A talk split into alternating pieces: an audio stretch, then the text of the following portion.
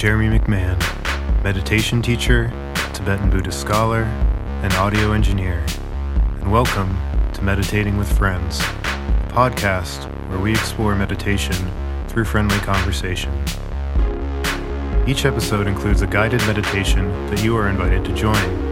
If you enjoy this podcast and are interested in working with me one on one to help deepen your meditation practice, send me a message on Instagram at Jeremy McMindfulness. Now, enjoy the show.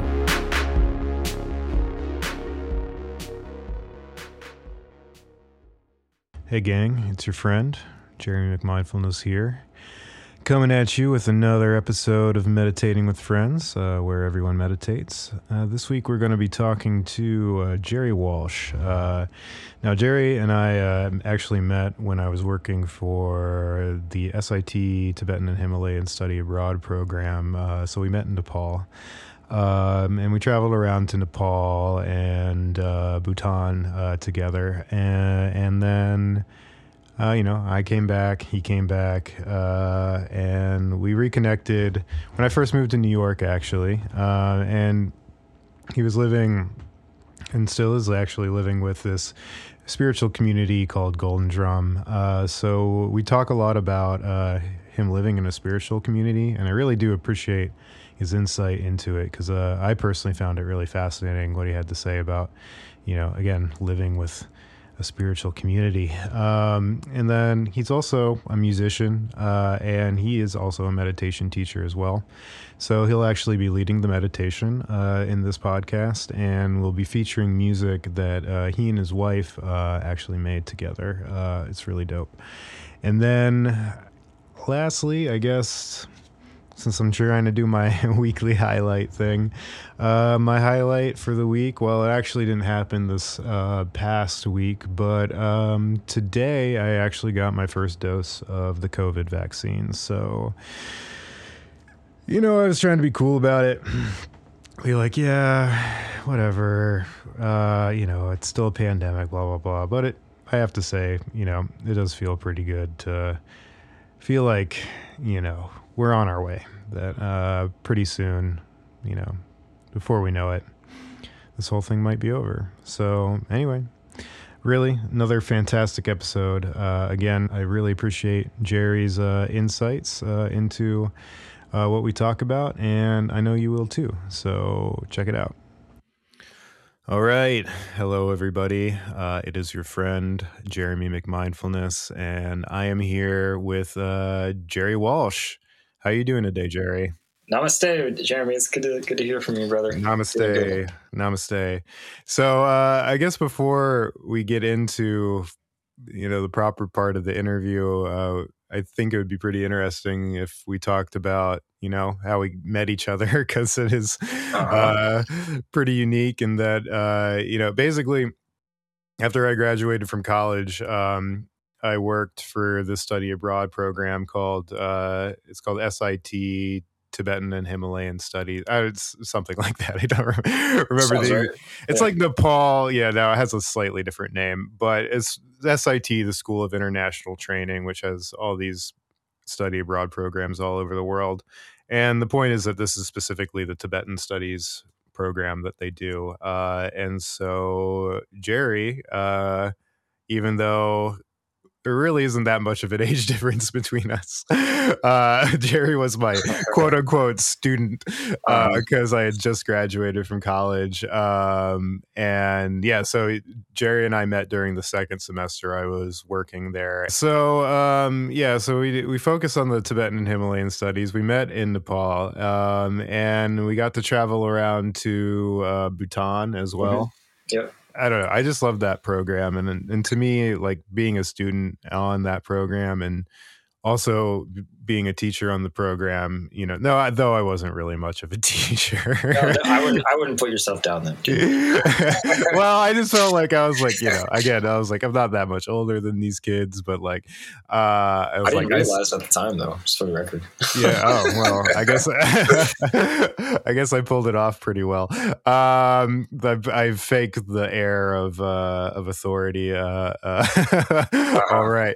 Um, but yeah, it was just you know, it's uh, what I love about that program is that it really gets you into I don't know the culture and that you know like Jerry said you know you're you're doing a homestay so you get the homestay experience. And then also the the independent study project at the end of of uh, the semester that every student does. Basically each student gets a, a month to research and write about whatever they want. Um, and what what did you write about jerry do you uh, yeah yeah I, I wrote about um, the himalayan shamanism up in ladakh with the ladakh oh, right, oracles yeah. and uh, ladakh is is like it, you know, I, have actually I've been now to over thirty countries, and Ladakh is by far the most epic place I've ever been. Hands down, remains the best place I've ever seen. No That's doubt. awesome. Yeah. Me too. I mean, so yeah, I I did not go to Ladakh with you, uh, but I you know, I'd previously that's where I did my independent study project was in Ladakh as well, and uh, I th- I remember now. I feel like I was like, yeah, Jerry, you should go to Ladakh. Uh, it's, yeah, yeah. it's, no, it was, it's funny you say that because I remember I was I was uh, I don't recall the other idea I had, but I was like thinking of doing this or going to Ladakh. Like, what do you think about Ladakh? And I remember you were like really blunt. You were like, Ladakh is amazing. yeah, yeah. I was like, all right, let's go to Ladakh. yeah. I mean, and yeah. it still is. I mean, to be honest, and uh, I mean, you've by now you've definitely traveled, well, you know, way more countries than I have. Um, but to be honest, I mean, when I look back at my travels, um, in uh, you know, Ladakh is it, like if I could only go back to one place out of all the places I visited, uh, you know, Ladakh would be would be the one. It's really yeah, incredible. Definitely. And for those of you just uh, you don't know that Ladakh is the most northern part of India. Uh, it's uh, right up between the borders of Pakistan and China. Uh, one of the most heavily militarized places in the world. uh, but it's basically the culture there is uh, Tibetan, and it's pretty much like it's the closest that you can get to being in Tibet without actually being in Tibet. Mm-hmm. Uh, and then also the really fascinating thing about Ladakh why I really love it uh, is because it's the meeting place of the Tibetan and Islamic world. Mm-hmm. And uh, you can actually uh, meet, and there are actually ethnically Tibetan Muslims that live uh, in this part of the world. And it's like culturally, they're, you know, Tibetan, they speak like a Tibetan language, but uh, religiously, they're Muslims. So it's a pretty unique place, pretty unique place yeah, it, it, it's utterly unreal. I mean, it's it's uh, like thirteen thousand feet above sea level, mm-hmm.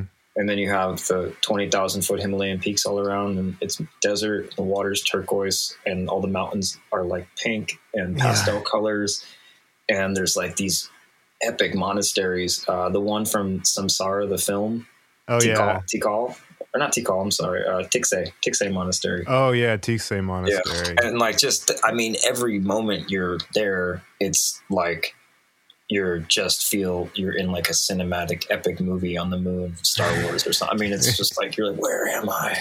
yeah, it's incredible. Yeah, it's awesome. And actually, yeah, people do kind of like call it like the land of the moon or so, something kind yeah, of silly yeah. like that that it, it is but the landscape is like is like incredibly lunar um so yeah if any if anybody ever has a chance to go to ladakh uh definitely definitely take that opportunity yeah. Um, so, well, so Jerry, you've traveled over uh, 30 different countries. Um, and so what has led you to, uh, to travel that much? Good question. Uh, you know, I mean, it's it's kind of been a number of, of different things. Like, um, one was basically just wanting to do it, mm-hmm. you know. And then when I, I, was in India and Nepal and Bhutan half the time with you, uh, and I just getting exposed to it on that level, I realized like, okay, that it's actually not as difficult as it may appear to be. And mm-hmm. living in the United States on a lot of levels might actually be more expensive than traveling to a lot of these places because of, you know, depending where you travel and how you travel and this kind of thing. But uh, I first was able to do it because um, right after I graduated college, I started working with uh, my now ex girlfriend, Kate Raudenbush, who's like a, a Burning Man artist mm. who builds giant steel sculptures. Oh wow! And uh, we, I started we got a gig building one um, one sculpture for a festival called Mysteryland, and so I got paid by Mysteryland, which was cool because we actually we built this giant sculpture called a wishing tree. You can find it on the internet. It's really beautiful, magical. Mm-hmm. We installed it on the Woodstock grounds, um, actually close to where I'm at right now. It's at Bethel Woods, where the original Woodstock festival happened. Oh, cool! And then we got paid to take it over to Amsterdam and nice. uh, went over to Mysteryland at Amsterdam. Very interesting experience. it's, like, it's, like, EDM music. It's like you know, not the kind of music I like. A lot of electronic music, like a lot of it, but the music there I was not into. They have this stuff called like hard style, uh-huh. and it's like it's like dun dun dun dun, you know, just like nonstop. It's like what I don't know. It's like heavy metal electronic music. It's hard uh-huh. to explain. Uh-huh. Yeah. Anyways, though, we got got to go there, and then uh, you know, we I just kind of hopped around uh, Europe a little bit with her, then made my way over to Turkey with her, mm. and then she went back home. And on that trip, I wound up going to Egypt and Jordan and Israel, just oh, wow. kind of like on a whim, you know, for a couple weeks. And then what happened was a few months later, we got paid again by Mysteryland to go down to South America, and we brought the sculpture to Chile because they had a festival in Santiago, Chile. Oh wow! And I went down to Argentina a week early, then kind of hopped around there, went out to Santiago, Chile, then went up to Peru and Ecuador, and you know had all kinds of adventures of, of many sorts throughout South America. And yeah, I think traveling in a lot of ways is kind of like a drug, where it's like yeah. You once you just get a taste, you're like, "Whoa, this is just amazing!" Like I just got it. Like you know, w- what is this all about?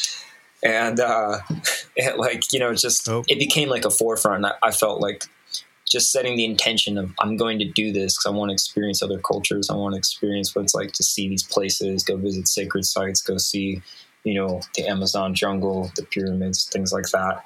And then simultaneously learn about the cultures. I was always kind of oriented that way, which is what brought me to Nepal and India in the first place. And uh, just having the desire to do it and arranging my life in order to do it and then so like i said traveling is is like a drug it's just like whoa you know like mm. this just like rush thrill kind of thing that all of a sudden you just realize that like the infinite adventure possibility mm-hmm. uh, spontaneity you know like almost dangerous aspect of life is suddenly just like available to you you yeah. know what i mean by that and it's like you don't need to be like a rock star you don't mm-hmm. need to be someone famous. It's like you can just go somewhere and like yeah. things will happen to you that you would not believe. You know what I mean? Like yeah. it's it's not like and once you just once you, I came to an understanding about that uh, from time in India on my my time as a student, you know, mm-hmm. uh, a lot of crazy things happened to me. Yeah. and, uh, as, as, it, as it, what it tends to do in India, you know. yeah. Uh, but once I kind of like realized that it was just I'm going to orient myself towards you know living in this way. And, and w- before we got cut off, I was already sharing about how I was traveling around with Mysteryland. I was sharing that, right? Yeah, yeah, yeah. You got that. Yeah, and so so I went through Europe, made my way over to Africa and the Middle East.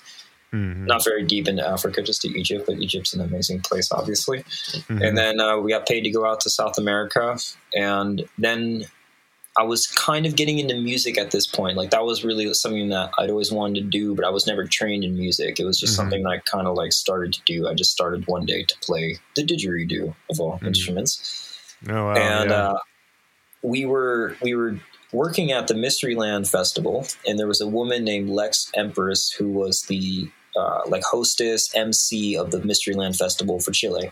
Mm-hmm. And we became friends with her. And she's like, "Oh, you have a didgeridoo? You should come up on stage with me. That'd be awesome." Okay, cool. Yeah, come on upstairs. Come on, let's do that. And so then I. Uh, I was like, okay, cool. So I, I got on the main stage in Mysteryland. There's some there's some cool photos of me like playing while didgeridoo. I was like beatboxing into the dish while awesome. she was while she was singing in front of all these Chilean kids coming over EDM music. Yeah. Uh, you know, and that, and then from there, it was kind of just like a whimsical, very much like uh, follow your bliss and the universe opens doors type situation where I just kept finding my way into. Um, opportunities to share music and also to travel. Mm-hmm. Uh, I've been a part of a, a, community in New York called the Golden Drum Community. Mm-hmm. And uh, we have a teacher here named Maestro Manuel Rufino. He's a Taino elder. Mm. And a teacher of initiatic studies, you know, things rooted in yoga, meditation, nutrition, uh, community building, art, mm-hmm. wellness, all this kind of stuff. Mm-hmm. And I got the opportunity to travel a lot with him. Um, got to travel with other students who work with him, uh, sharing music, doing sound meditation um, all over the United States. Doing that, got to go to Canada with him. Got to go out to England, to Poland, wow. um, to Spain, and also with my wife now, whose name is stage name is the Shell Prisma, mm-hmm. and we've been basically like touring around the country for the past I don't want I'd say since uh, the end of 2016. So I'm wow. Yeah, I mean, we obviously we haven't been anywhere in a year, right? Yeah, like you know, I, I, was pretty much nonstop on the road with her. We were just going around sharing music, uh, teaching meditation, doing all kinds of workshops and things like that. It's funny, actually. You know, um, the last concert we played uh, was actually at Naropa Institute. Oh, nice. Yeah, which is, which is funny because we're both you know we linked up through Tibetan Buddhism, which is also what inspired I think you to reach out to me about doing this podcast. So yeah, yeah, yeah. It's um, uh, Jerry posted. Uh, it was a book by Robert Thurman, right? That yeah, mm-hmm. yeah. on Facebook, and I was like, oh Jerry would be great to have on the podcast. And uh, so we reached out to him, and uh, here we are. And um, yeah, Robert Thurman is a pretty interesting character, um, I have to say. And like, uh-huh. he, I've met him a few times. Uh, I actually like went to his office, and like when I first moved to New York, because I like didn't know what the fuck I was doing. Uh, but like I emailed him and he, you know I told him he, I'm new Hubert Decleer, who's the guy that founded the study abroad program that uh, Jerry and I met on, and he was like, "Oh, I love Hubert. Yeah, come on by." um, but you know, met him, talked to him. I was like, "Yeah, so you think I could get a job doing anything with Tibetan studies around?" And he's like, nah, "No." and I'm like, "Cool. Well, nice to meet you." Uh, but like, since then, it's it's been I don't know. It's because uh, for a long time, you know, I was very much approaching Tibetan studies with an academic lens, and uh, like you know, wasn't really so concerned about like practicing it and everything and so sort of the the what I'd heard in like the Tibetan studies like academic scene, which is a scene, very much a scene. um, and I can't wait for them to like find this podcast and probably put like a fatwa on me. Uh, but like, uh, but you know, he's basically this like Robert Thurman's like kind of lost his mind. oh, really? Huh. Yeah, but I think in an academic sense, uh, like because that's like you know he like sure. he was like a very much like an academic.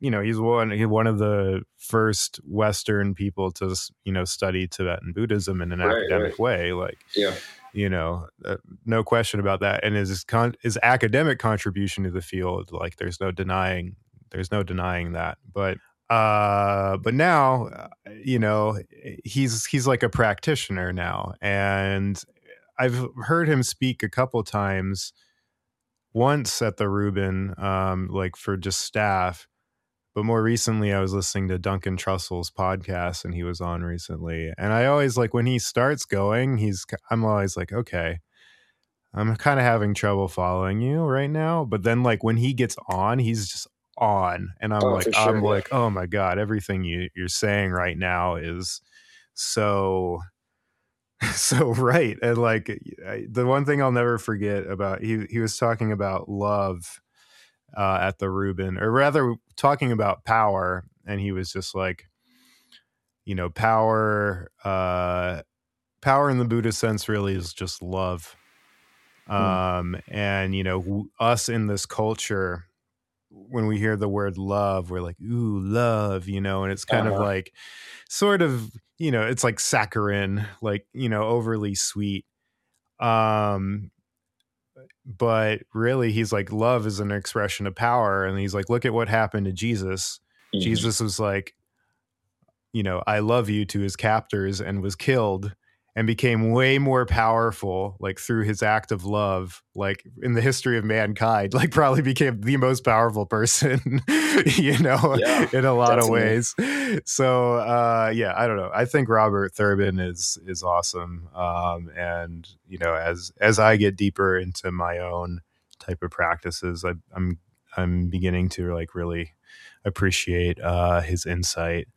Um but I, I did want to go back and talk sure. to you a little bit about I don't know, just I'm just curious what it's like to or if you could uh, highlight like kind of what it's like to like live in a, like a spiritual community because I think like a lot mm-hmm. of people like you know that's uh, for a lot of people that will be listening like that's something that's like pretty foreign to them and you know so I'd I'd love to hear I mean I'm assuming you like it because you've been doing it for a while yeah yeah it's been but uh-huh. but if you have any other like you know if uh, downsides to it maybe even two would be inter, uh, interesting but like yeah just if you could talk a little bit about that i think yeah definitely um, you know one thing that's really unique about our community is is how we have an elder guiding it you know mm. who's a highly recognized teacher in his tradition yeah. uh, and has you know he's he started communities in, in poland and canada um, obviously New York, Puerto mm-hmm. Rico, Hawaii, and, and, this and that. So it, it, has there's a lot of tradition like embedded into it. And mm-hmm. um, you know what uh, the the teacher of my teacher's teacher, he said that living in community for two years is is uh, personal growth that you would experience in 20 years. Mm. Uh, because it's challenging. Like it's yeah. really, really challenging. It's it's so funny because I remember I was at a music festival a couple years ago playing music for their and I remember people like, yeah, let's get together. There was a you know a, a, workshop about people wanting to have communion. Like, let's get land. You know, let's what does it steps does it take to do this? And you know, you can you can see the like the idealism and like uh, you know, I don't want to say like naivete, but mm-hmm. like on mm-hmm. some level that is there of like let's do this. But then um, like wow, it's work. Like it's it's difficult. It's the most like triggering. Um, you know, it requires such a level of discipline, mm-hmm. especially, you know, not just to live in community, but to live in a spiritual community where, where the, the emphasis and the way that we gather is with around the intention of like living in like a meditative, prayerful, conscious way mm-hmm. where the focus is like, okay, certain behaviors are not like welcome here. Like, you know, for instance, like no drugs, no alcohol, mm-hmm you know, sw- no swearing. Every now and then, someone swears. That happens. you know, there, there's an and like an emphasis on like practices on yoga. The main focus of uh, our, our tradition, I would say, is is karma yoga, is service to, uh, to other people, mm. and so a huge aspect of it is learning to transcend your personal needs to be in benefit towards others. Mm-hmm. And the community, for instance, like in the native traditions, uh, where a lot of teachings that you know we have embodied as a community have come from, because we work a lot with different native traditions, mm-hmm. and there's a lot of elders that have come and worked with us. Uh, the idea is that in the native traditions, the community is the monastery.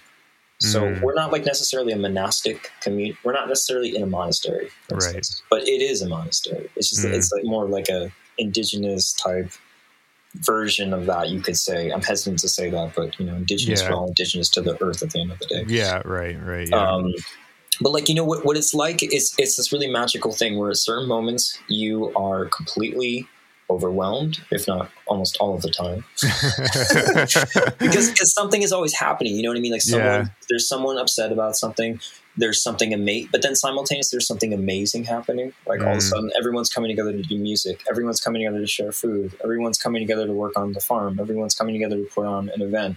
And then you have to have tremendous flexibility. And this has been a really powerful teaching that uh, I've gotten from my teacher, Maestro Manuel, is that you know yoga is not postures. Yoga is is the internal flexibility. It's an internal posture mm. about how flexible can you be and adaptable to the what the needs of the present moment and also to the needs of others because and this is something that uh, you know just to round it back to what robert thurman was talking about like compassion and service to other people being like the principal focus of life and, and how we need to orient ourselves and operate. And you know when you're in that that mix you find yourself caught up all of a sudden in like the most amazing creative project you've ever been involved in and like you would never be able to do on your own and then also you find yourself in so many situations of like interpersonal drama, Mhm. politics, like total, just like someone like, whoa, why is this person behaving like this? Of all, of all the possible, like, like what is, what are we doing? Like, what is, what is happening right now? I'm sitting, what am I sitting through? What am I listening to? But then also you learn to hold tremendous space. Like you remain, you, you really train yourself how to speak, when to speak, and like what to say, how to keep Mm. silent, you know, really how to keep a mindfulness about how you engage with people. It's really taught me a lot about how to become more socially conscious in terms of my interactions with people. Yeah. Um, every, you know, moment you're getting, uh, you know, you're, you're out, outside of your comfort zone. There's, there's not really ever a comfort zone. That's like the essence of it. Mhm, Um, mhm. And that's why a lot of people, I think, have like this idealized version of like community, but then when you get in it, you're like, whoa. yeah. because it's like you have to really embrace like not being comfortable um, especially when you're involved in like deep practices if you're doing deep meditation yoga you know if you're doing fasting all these kind of things it's like because you're doing this really intense inner work and then all of a sudden there's like people asking you to do newsletters asking you to take out the trash asking you- yeah. you know, and it's like it, it's not something that's normal for people in our culture to have to do that Right. and it makes you just have to drop a lot of things. Like you're just like okay like um, you know i really wanted to do that. It really it really eats on your desires let's put it that way. Yeah yeah i could see that. And uh yeah i mean that's really really fascinating the way that you put it. And like just talking about like uh, you know yeah the idealism of like oh yeah it's like it's a community we're all here together but it's like you know everybody that comes into the community is like you know all these people with you know like nobody's perfect right? You know it's Yeah, like everybody has their own baggage everybody has their own triggers.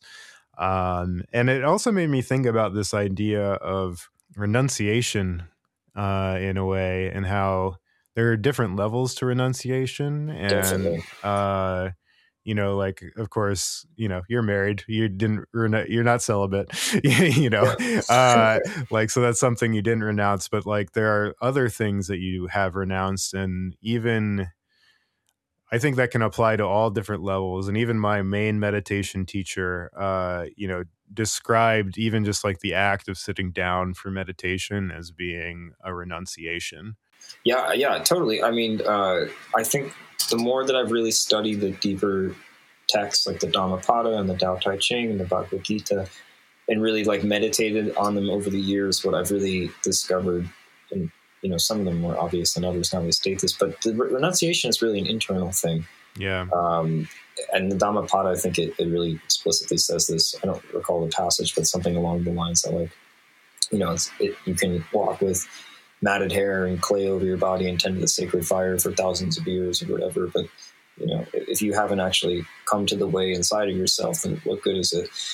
And that that's kind of the meditation, I think, of how our community operates is that, you know, uh, there's the thing Joseph Campbell talked about where he said something like, uh, joyful participation in the world of sorrows, where we embrace what's happening in life, we participate fully in it, and we engage in it. You know, this is karma yoga, enga- engaging in Mhm. action. You know, in Mhm. action towards what's happening, uh, and through the engagement, learning to just sort of drop whatever it is that you're clinging to in terms of you know personal needs uh, in terms of your desires your aversions and that's what that's where the medicine of the community comes in because you know you might come into the community having all these ideas about what you want to do with your time and things like that. Hmm and then all of a sudden you find that the community is um, demanding a lot from you at certain moments.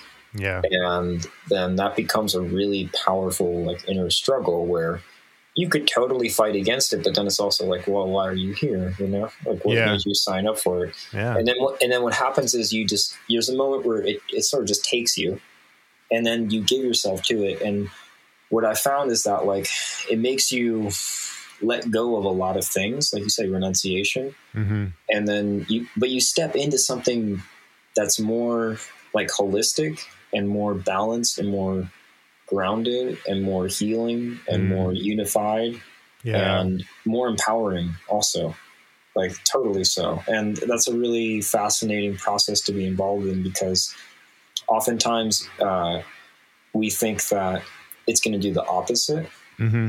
and there's and there's a moment in the process where it it appears to be doing that like there's been a lot of times where um, doing like construction work or farm work things that Mhm. are like really like you know blue collar work type stuff it's just like it's they're not like idealized fantasy jobs like i'm not like a rock star on Yeah. the Mysteryland stage you know You're not playing the didgeridoo in front of thousands of people. Yeah. no, but- but at the same time, though, you know, um, there's a moment though where it's like putting yourself in that position guides you into a place where you're able to connect to something that's either more rewarding or more empowering than what your, you know, fantasy rock star type situation might be Mm, uh, beckoning to you. And all of a sudden, there's something about it that's like really, really heart centered Mm, and you're just like, oh, this is this is really like wholesome. This feels like really good. This is really what I've been actually searching for, and Right. it, it, it challenges you know this idea that like chasing after my desires is really an actually fulfilling endeavor.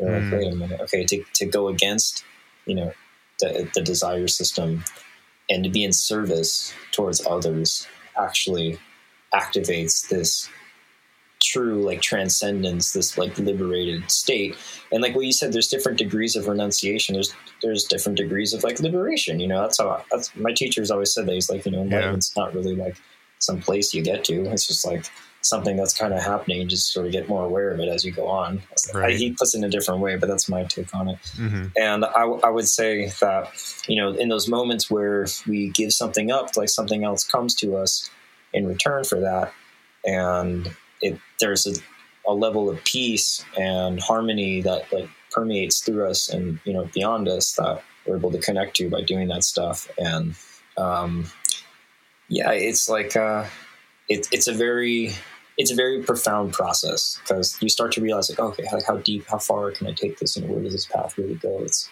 it's a Yeah. very interesting unfolding Yeah, I mean, it sound the way you're describing it does sound incredibly profound, and also like I don't know, really interesting.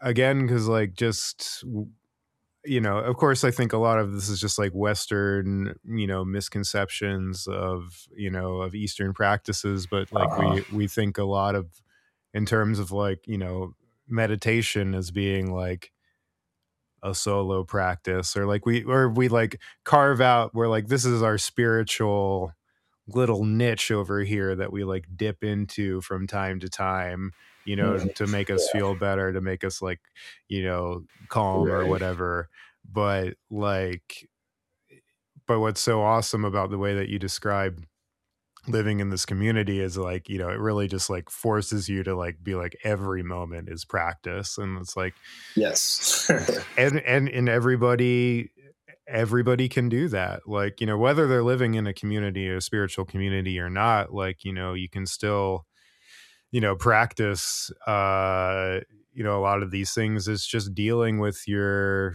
you know with everyday life and dealing with the people in your life and you know even dealing like uh, you know i just thinking about it's, it's interesting too because you're talking about community and it's like you know of course we're a year into this uh covid pandemic at this point and like i think a lot of people are feeling separate from their community. Sure. Um but i you know i think just even just in your interpersonal relationships whatever uh whatever you know however many there are it's like there's still like all this wealth of opportunity to like really practice your awareness and your uh and your reactions and like un- trying to understand your reactions like like okay so like you know why this person said something that really pissed me off like why did that piss me off? you know and like you know it's just uh so i think yeah it's it's just pretty pretty incredible the, the way that you described again like how living in this community has really like enhanced your your your spiritual progress um it's it's really super cool. Um but i did want to ask you too um so i know that you've done uh a vipassana retreat. Uh-huh. And I mean, I kind of feel a little silly saying because I'm Miss I'm Mr. Buddhism over here, and it's like you know, oh yeah, everybody knows what vipassana is, but like I've always been a little confused. I think I know what it is, but like because I've never done a vipassana retreat, and Okay. uh, generally I've like the type of practice that I teach and that I do myself is what I call shamatha, which is like the the beginning stage. It's like generally in traditional Buddhism, it's like shamatha and then vipassana.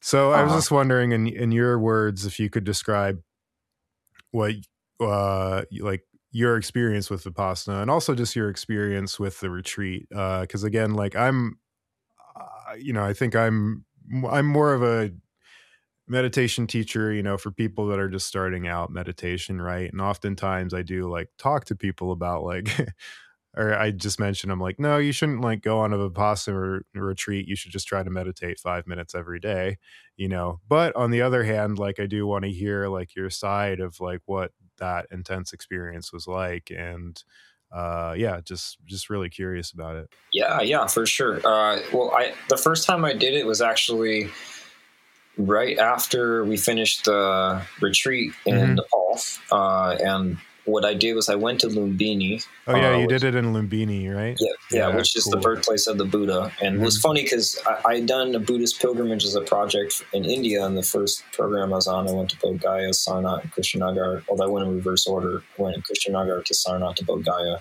which is I went from the death place to the first sermon. site my- I don't, I don't know why I did it backwards. I have a tendency to do a lot of things backwards in my life. It's, I'm a very backwards person. it's just your karma it's just your karma I've been trying to figure it out for some time. and then I, I wound up in Lumbini uh, months later at the birthplace, which is super beautiful uh, location. Mhm. So I did, I did the Vipassana, which you know was uh, started in the way that is now by S.N. Goenka, who was a, a business guy, businessman in India, and I think in Mumbai he came from, and then he was suffering from like severe migraine headaches, and so he went to Burma to learn technique of Vipassana, and it was said to be you know, passed directly to the teachers in Burma for you know, thousands of years, direct as line from the Buddhas or the Gautama. And so I went there. Um, you know, I used to, I was struggling like really deeply with anxiety from the years of 2008 in the fall until probably, I mean, I didn't really fully get rid of it till like 2014. I feel like it was like an ongoing process. It just wasn't really fun.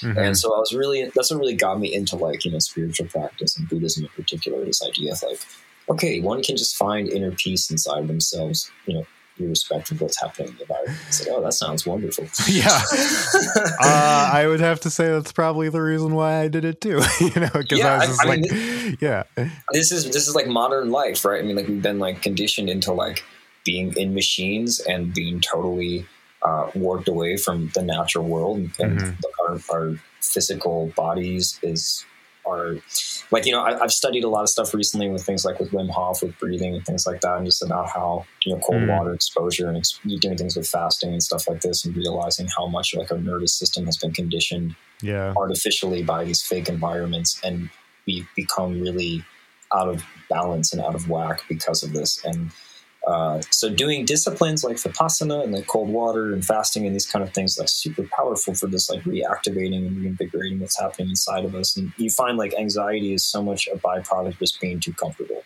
yeah. that's that, that's that's really what like most of the problems of like Western culture or just modern culture in general. Because it's not really East and West. It's really just like comfort at the end of the day. Like we're just addicted to comfort.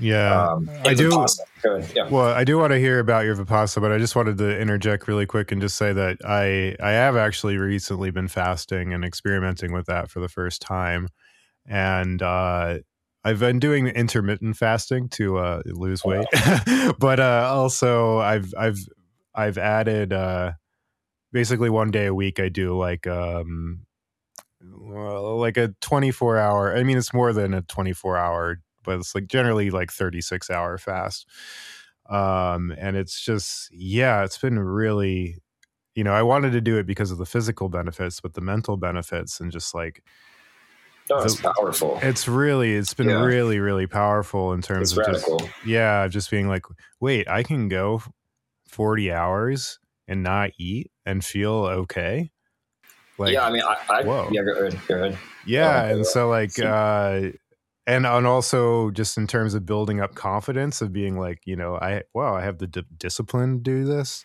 uh-huh. um and yeah and by the end of it too i just like feel really good and it, i really do think it elevates my mood and helps you know kill off some anxiety yeah i mean it, it definitely just brings you to like a higher state of consciousness for sure i mean I, I think there, there's a process after about uh, 36 out no, after 24 hours autophagy if i'm yeah i think it's it's yeah. a yeah autophagy. From what i've heard yeah it takes about 24 hours yeah. Yeah and all of a sudden your body starts to eat itself and, and it's just like there's a natural cleaning that needs to take place in the system like a mentally emotionally physically it's just like there's toxins and things that build up just from the stress of everyday life and whatever circumstances and crappy food we eat. Um, and yeah, fasting is awesome. I mean, highly recommend it. I, I, I do at least like one 24 hour fast uh, every week. It's just like a way of just like resetting and keeping everything clean in the nervous system. Yeah. How, what's the longest fast you've ever done?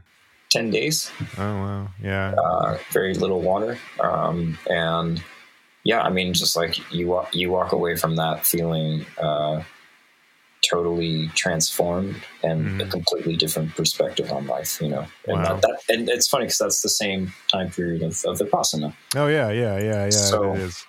Uh, there must be something with the 10 days. Mm-hmm. So, with, with, um, with Vipassana, uh, what's great about it is you're doing 12 hours of meditation a day. And there's no reading, there's no writing, there's no talking, there's no listening to music, there's nothing but meditation.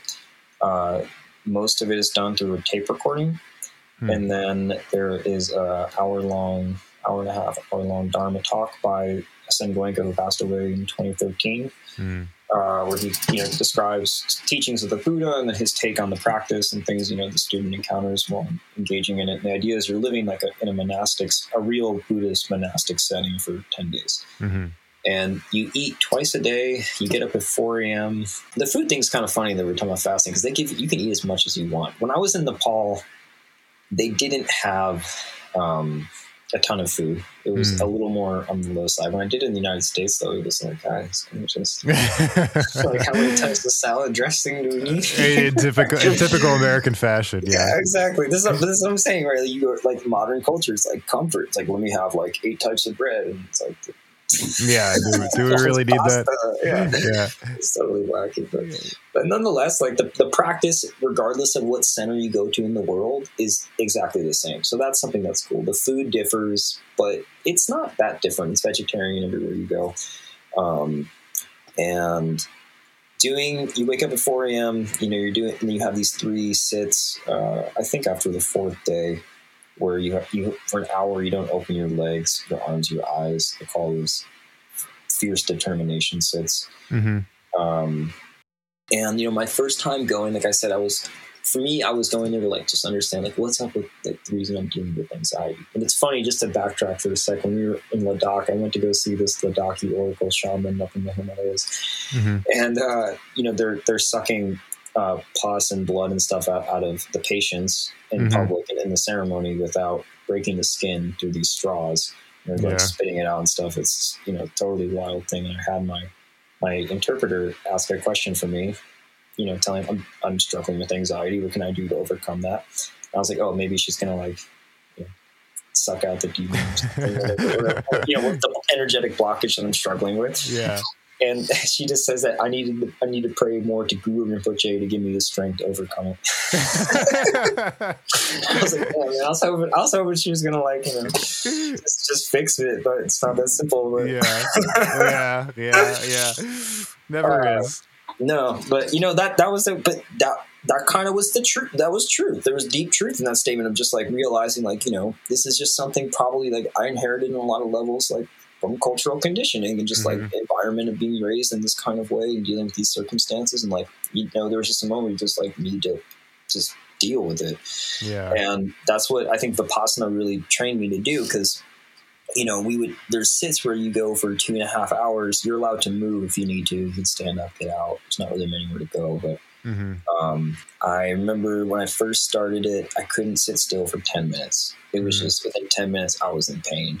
Like yeah. it hurt. It just hurt. It sucked. And yeah. I was like, oh, great. nine and a half more days, 12 hours difference. yeah. can't sit still for 10 minutes. And it was excruciating. And I remember just being like, you're just confronted with like an aspect of yourself that at, at that time, I remember it was like kind of frightening, you know, because you're just realizing like, whoa, like there's this much pain inside of me. And I remember yeah. my current teacher, Maestro Manuel, talking about, you know, uh, with stuff like with the Vision Quest, talking about how like there's a moment where you're you are looking at it, you're experiencing a level of pain. You just have to ask yourself, like, how deep does this go? Like, oh mm-hmm. my God, there's just like, what is inside of me that is in so much pain? and the main teaching of Vipassana is, is uh, equanimity, of just finding uh, a balance between the struggle that you're you're going through, where you're neither craving a sensation other than what you have, nor mm-hmm. you're generating aversion towards what's presently there. So you're just allowing things to be as they are, and you're going into the felt experience sensations of the body. Mm. And I remember, um, like I said, I couldn't sit still for more than ten minutes on the first day, and by the end of it, I could sit still for forty minutes, and. Mm that was hard. It was like, you know, I felt like I was about to break a bone just because I wanted to move so badly. Yeah. And um, one interesting thing that happened on that uh, on that retreat was uh, there was a guy uh, who farted during the during the sit, and the men were on one side and the women were on the other. And like you know, I've been in several sits where the, where you know that someone farts in the yeah. meditation. So it's like that funny. But for some reason, what was funny was on the men's side of the of the Dharma Hawks, the men and the women are separated. All you could see each other if you were to look over. All of a sudden, you just hear like a snicker, like. and then you heard another another dude doing was like, and like, and then it just, and then it spread. And then we all started laughing so hard that we all had to get out of the room because we were being so disruptive. Like we were, we were, like dying laughing, and then you're not supposed to make eye contact, and we like looked at each other, and we were like in tears laughing so hard. And I swear to God, that was like one of the most spiritual experiences I've ever had. Like in, in the Vipassana center was that moment. Wow. Just but, to share something lighthearted about. Yeah, no, that's awesome. that's incredible. Yeah, and like. I think there is this sort of uh, you know uh, particularly for again for westerners like who aren't familiar with you know with a lot of this stuff like uh, one thing that always was like kind of interesting to me like going and watching like the tibetan like pujas or rituals or stuff is how like you know you go in and you're you know as a westerner you're like oh my god i need to be very quiet and like uh-huh. i mean you, you, you by you all do. means you yeah. do do do you need do. to be respectful like sure, you should absolutely. be respectful yes for sure but it's like throughout the formality of this like ritual like there's a level of informality that's like r- really interesting to see mm-hmm. um mm-hmm. particularly in tibetan culture and like i don't know like i uh, when i went on my uh retreat and i was uh you know initiated into the Hevajra Tantra through the Sakya lineage, uh, you know, there's like I I'd often sit next to this Tibetan woman, and she just like had like you know her eight year old son who was just like on the iPad the whole time. you know, like you yeah. know, it's just like, wow. and it's it's yeah. So it's just really you know, it's like in these communities, in these rituals, in these experiences, you know, there's there's moments of of kind of brevity and uh, yeah. and informality that sort of break it down in a nice way. Another example uh, that in, in, my retreat was, uh, you know, it was a tantric initiation, so it's like supposed to be, you know, super secret. Uh, though you can like read about what I did in a book. Well, like, well, don't break your vows. I, am not. I'm not. okay. uh, I'm not. Uh, at least I don't think I am. But um, the, I feel okay with saying this because again, you can read about this process in a book. Um, I'm not sharing my own personal experience so right. much, but uh, there's one part where you know you put on a crown. Basically, all the initiates put on a crown, and so here we are at our super secret initiation. I put on my crown, and I'm sitting next to some Chinese people and they just whip out their phones and start taking selfies like like in the middle of this super secret initiation and i was just like this is this is funny. Like, yeah, yeah like your modern culture like mixing with like the ancient thing. It's just like it's a funny thing. Yeah and i mean like you know i could have like i feel like i could have been like a dick about it and been like oh hey i'm like in this like super I'm secret initiation like you know like yeah like this you this you're disrupting the power of this transmission yeah. or whatever but uh but you know it's like it's it's just kind of how it is. It's like you know and, and it's uh, you know I, I don't know. Like again it's like there's a fine line you know you definitely have to be respectful but it's like also like not taken so seriously. But this is also you know just this is perfect because this is also so much of like what is wonderful about living in spiritual communities because like this line between the sacred and daily life and the profane gets really uh, blurry. Mm, like, yeah. and that's like I think that's part of the intention. Like the the Huichol in Mexico, um, for them they don't have like a word for ceremony mm. because for them like they say life is a ceremony. Their life is their ceremony. That's cool. Uh, like the idea is that the, the everything they're doing is like is encompassed within that. It's not like, oh, we go there to be sacred, you know, that's where we go to be like prayerful. It's mm-hmm. like, no, like everything we're doing encompasses that. And, and, and our prayer also encompasses like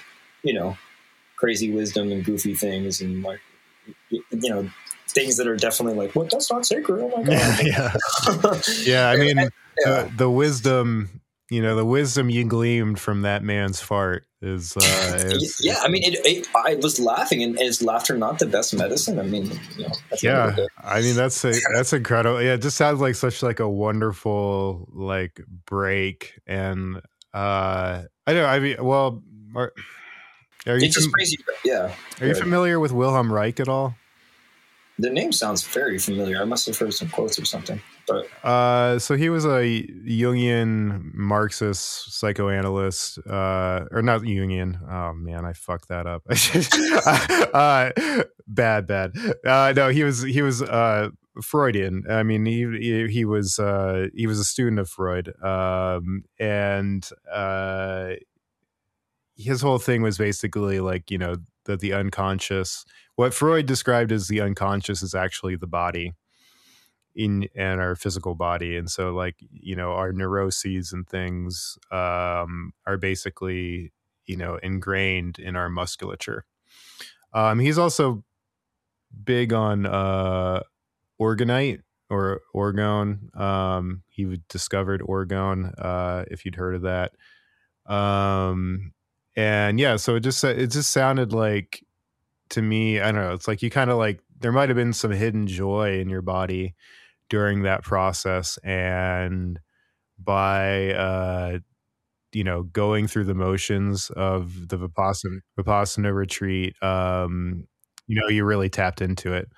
But i think uh now uh i think now would be a good time to meditate. So uh, Jerry is going to be leading the meditation today, um, and we'll also be including um, some music uh, by uh, him and his wife um, that will be underneath the meditations. Um, and I'll, of course, I'll include um, links to you know to all his music so you can check it out. Um, and yeah, I mean, Jerry, I think I'd hand it over to you. How how how do we start this meditation? How should we be sitting? Uh, I would say, well, if you're, it depends where you're at. If you're in a chair, you can just sit upright. You know, it's better not better to keep the back straight up. Uh, if you're sitting on the floor, good to go cross-legged.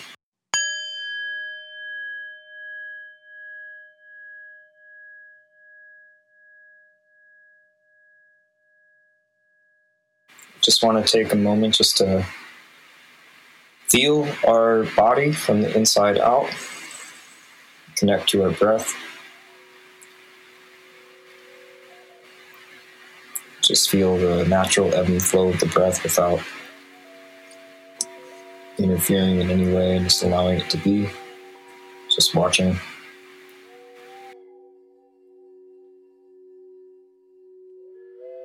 And just taking a moment to observe whatever experience is arising within our field with thoughts or emotions, aches or pains.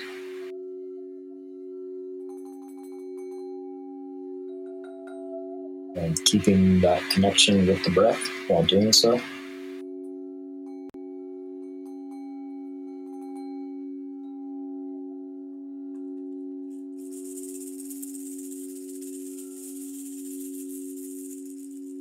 And as we just watch what arises in our field, we want to just breathe into that experience fully and give it permission to be there, allow it to be there, uh, and generate any resistance towards it.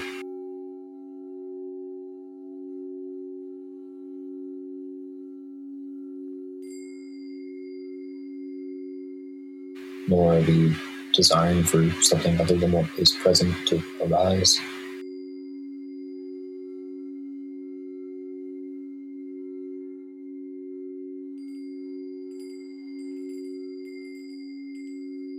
just recognizing that whatever is here, whether it's really relaxing or peaceful or it's something difficult, uh, neither do we have to label it, nor do we have to get rid of it, as everything's changing.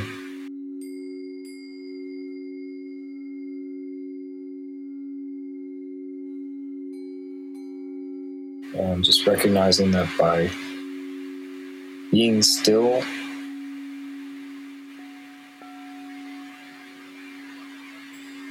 in the midst of this change that's occurring.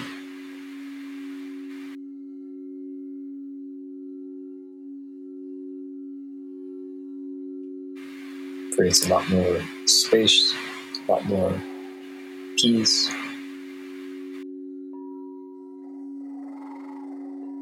It allows us to extricate our awareness from being too caught up in our story about ourselves.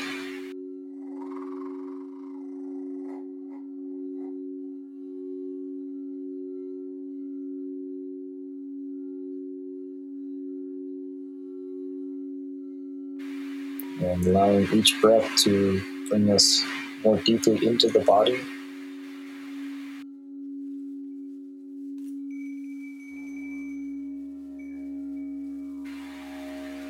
feeling the felt presence of the body, the felt vibration of the body.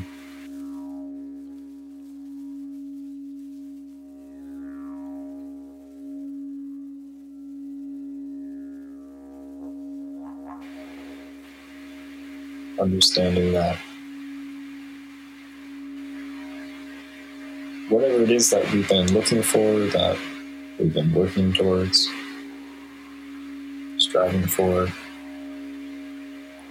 is already inside of us.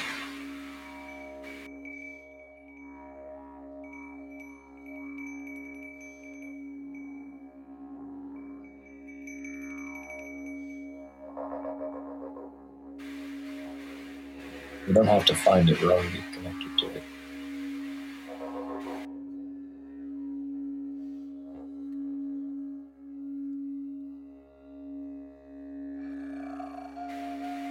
patiently watching the breath rise and fall.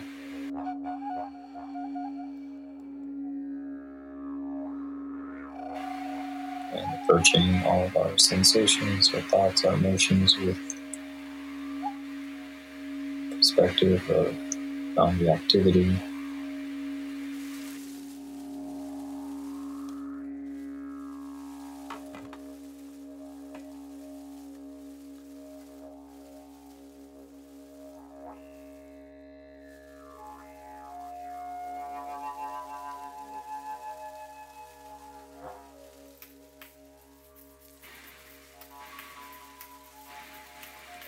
any kind of discomfort or agitation.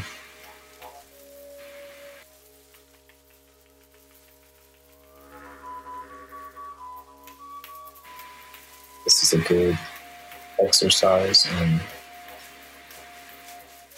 cultivating willpower firmness of mind, focus.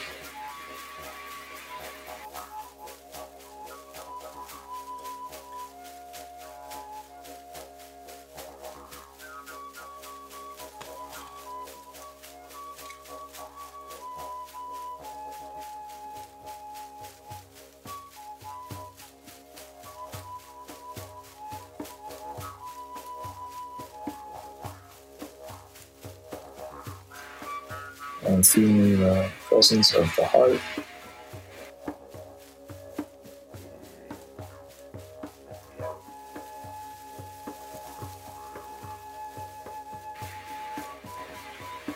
Strong focus on compassion.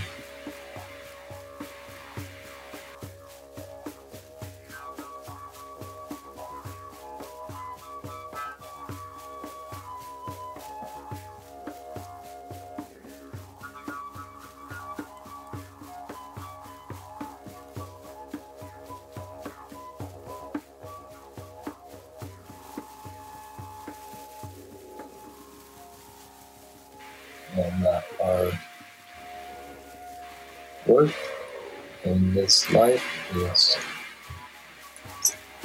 through the transformation of the heart.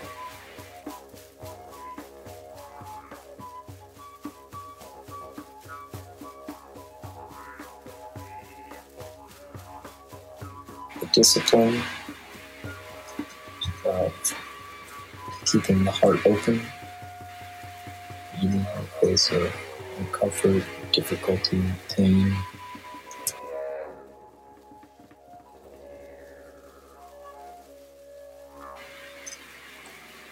The choice to be happy no matter what is happening.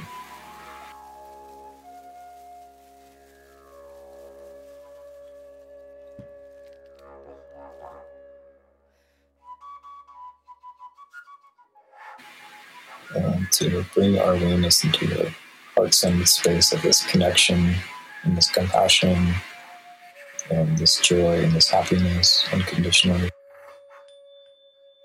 Happiness for no reason,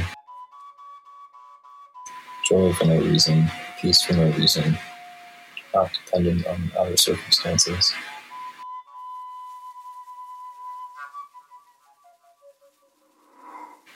Uh, meditate on how we can emanate this outwards towards everyone and everything.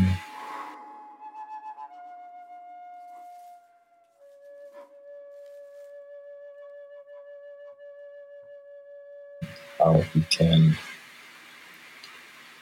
walk in a harmony with that emanation, meditating on how we can bring our intention and this compassion, this compassion, this patience, this joy, happiness into action for the benefit of all of us.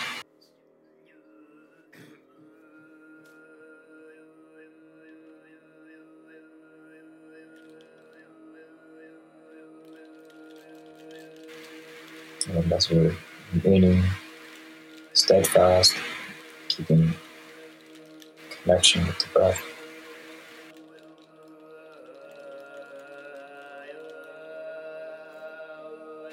Allowing a deep smile to come across the face.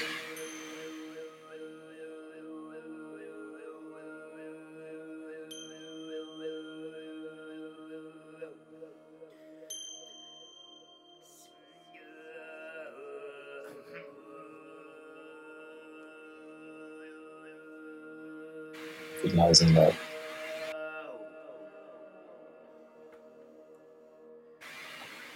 we are all connected.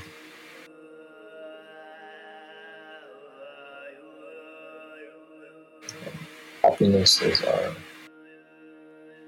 natural, fundamental essence.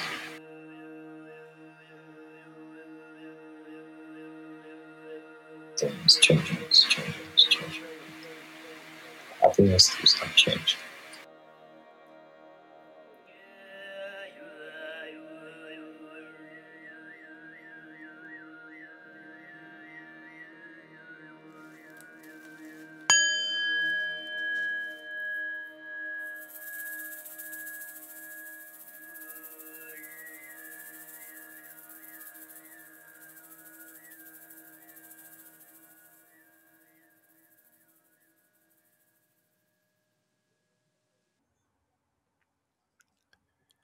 Well, thank you very much for that, Jerry. no no problem. That was really excellent, and it, uh, yeah. well, yeah. Um, a lot of tears came to my eyes. Um, not, I don't know. Not that I felt like particularly emotional, but it's just sort of like it's just funny how like that's like the physio- uh, physiological reaction you can like have sometimes when meditating. Yeah, I often feel like a lot of times with meditation in particular, I'm caught up in a place between feeling like this, like I was saying, like the joy and the happiness, but also like a lot of there is a lot of pain. There's like you're caught up in this like this. Is, I feel like this is meditation is like you're embracing this paradox of life of like tremendous strife and suffering and difficulty, and also just like oh, being alive is amazing. Yeah.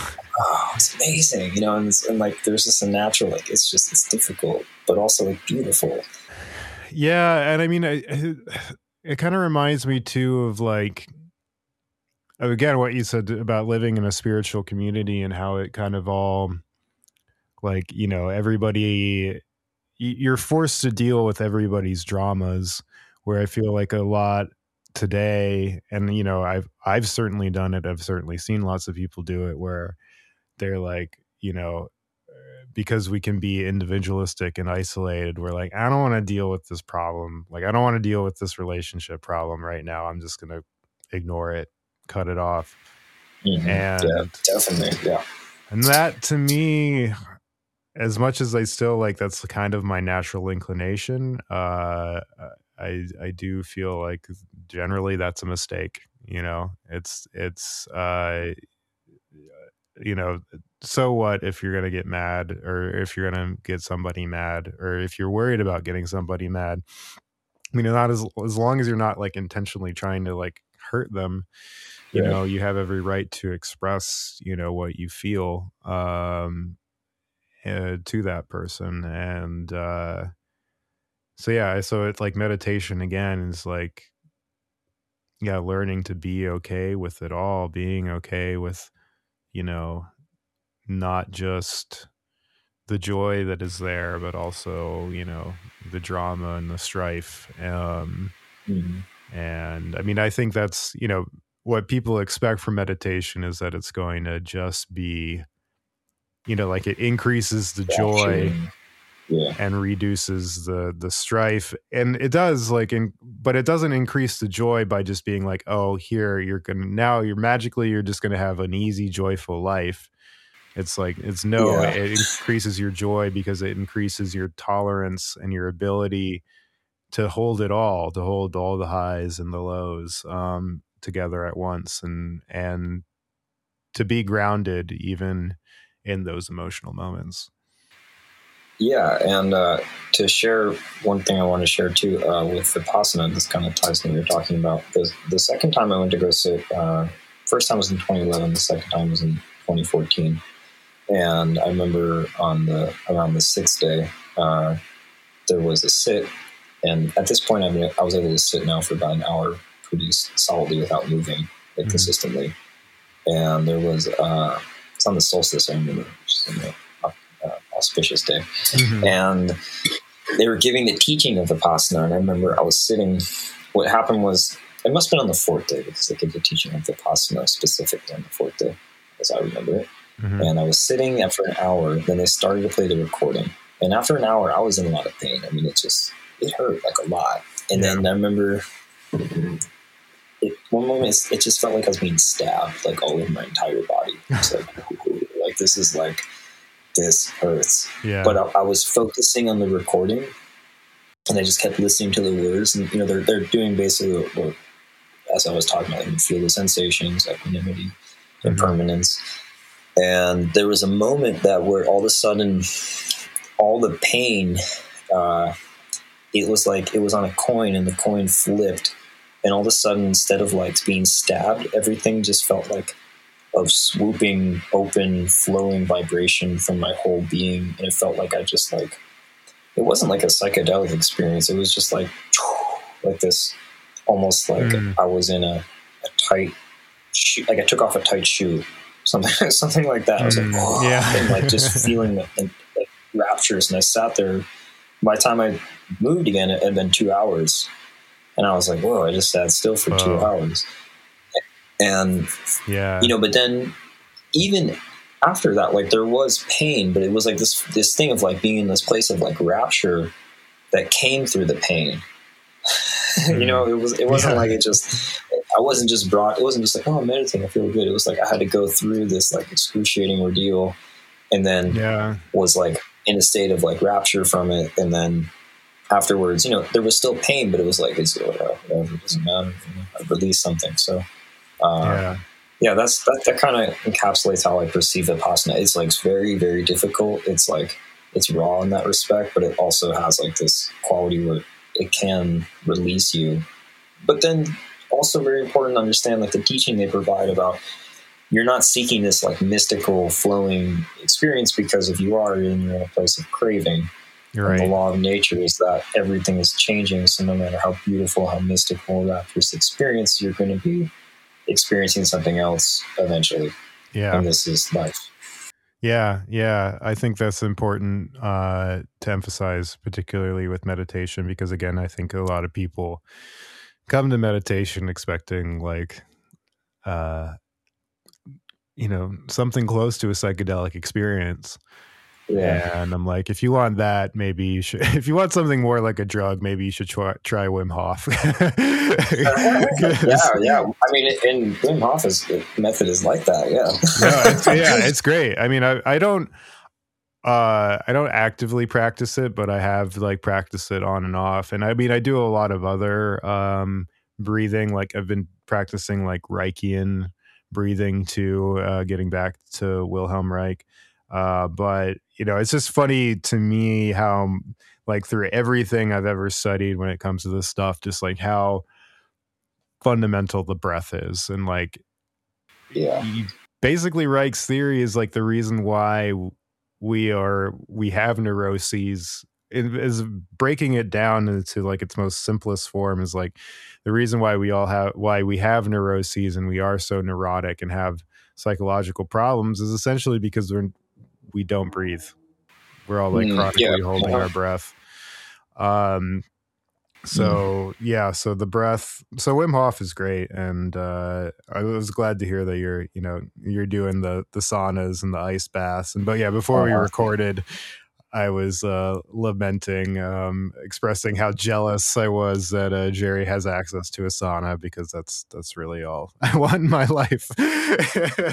Speaking of desires, um, but uh, thank you so much for being here, Jerry. Uh, it's been great to reconnect with you, and uh, you know, I, I really do appreciate your insights um, into you know all all the things that we covered. Um, but before we conclude. Uh, are there any last messages you want to get out there? Any anything you want to plug? Um, any shout outs you want to give? Oh man, I mean, I probably have infinite number of shoutouts. Uh, so one sound, if you're, I mean, if you're interested in some of the music I'm doing these days, uh, part of a group called Dream Seed, uh, Mhm. part of our community group. We just collaborated with a um, Grammy-nominated artist from Morocco named Samir Langhous. Oh, Uh, there's some cool stuff uh, we have. We're we're in the process right now. Um, maybe working with a. Uh, oh my goodness, I can't remember the name. I'm not going to say. I can't remember the name.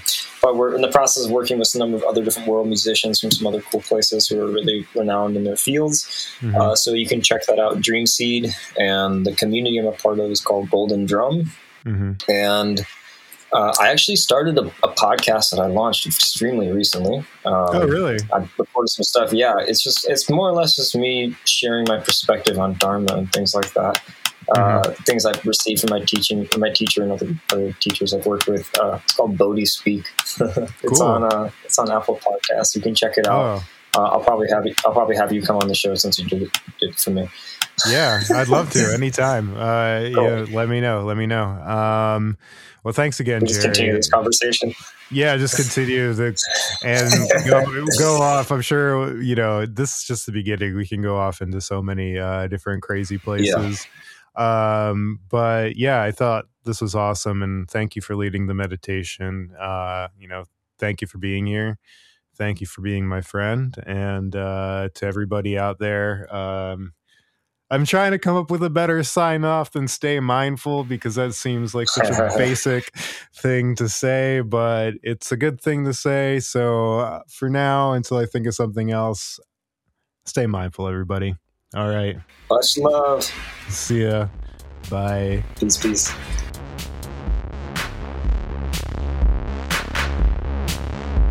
This has been another episode of Meditating with Friends. If you enjoyed this podcast, check out my Instagram at Jeremy McMindfulness